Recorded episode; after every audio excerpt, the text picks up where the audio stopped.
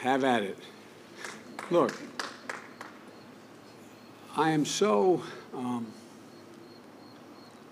disappointed that uh, particularly some the Republican governors have been so cavalier with the health of these kids, so cavalier with the health of their communities.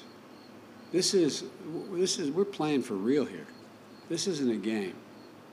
And I don't know of any scientist out there in this field that doesn't think it makes considerable sense to do the six things I've suggested.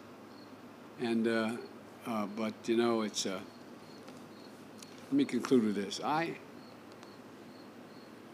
one of the lessons I hope our students can unlearn is that politics doesn't have to be this way. Politics doesn't have to be this way.